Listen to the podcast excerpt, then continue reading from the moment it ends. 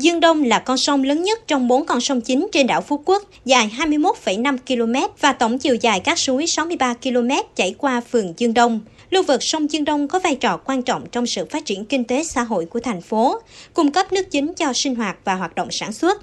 Nhưng trước sự phát triển nóng về đô thị, du lịch khiến cho môi trường sông Dương Đông bị ô nhiễm nghiêm trọng, môi trường trên đảo Phú Quốc bị ảnh hưởng ngày càng tiêu cực. Qua kết quả quan trắc của Sở Tài nguyên Môi trường từ năm 2018 đến năm 2021 cho thấy có nhiều thông số ô nhiễm hữu cơ có trong nước còn vượt quy chuẩn cho phép.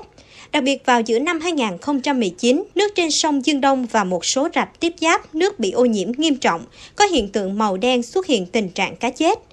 Nguyên nhân chính gây ô nhiễm nguồn nước lưu vực sông Dương Đông là do khu vực chưa có hệ thống thu gom, thoát và xử lý nước thải đô thị đồng bộ, tập trung. Nước thải từ các hoạt động sản xuất, kinh doanh, dịch vụ, thương mại chưa được kiểm soát chặt chẽ. Chất thải rắn sinh hoạt chưa được thu gom xử lý triệt để. Và việc lấn chiếm lòng sông, suối và hoạt động neo đậu của các tàu thuyền với mật độ dày đặc làm suy giảm nghiêm trọng dòng chảy tự nhiên của sông.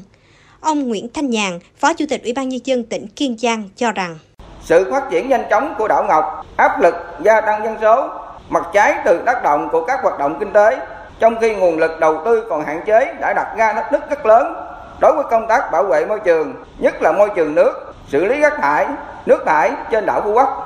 Thực trạng ô nhiễm môi trường cục bộ ở một số điểm khu vực đã xảy ra trên địa bàn thành phố Phú Quốc, trong đó có sông Dương Đông đã và đang là vấn đề cấp bách. Nếu không có biện pháp giải quyết mang tính khả thi thì sẽ là rào cản đối với sự phát triển của thành phố Phú Quốc, ảnh hưởng đến môi trường sinh thái và tính bền vững trong tương lai của thành phố.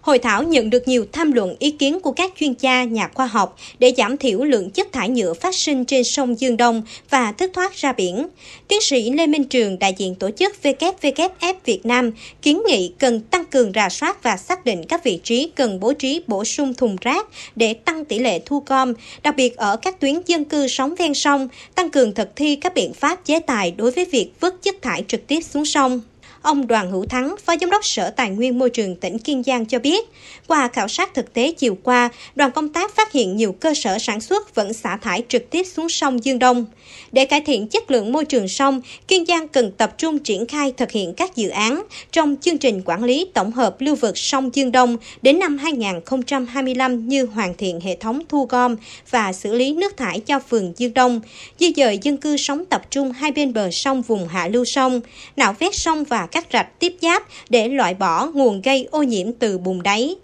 Ông Đoàn Hữu Thắng, Phó Giám đốc Sở Tài nguyên Môi trường kiến nghị thêm. Tạo điều kiện và phối hợp chặt chẽ với Ngân hàng Thế giới nhằm sớm triển khai thực hiện bốn cái hợp phần của dự án quản lý bền vững Phú Quốc, trong đó có hợp phần về thu gom, xử lý nước thải, thu gom chất thải rắn và vệ sinh môi trường cho phường Dương Đông.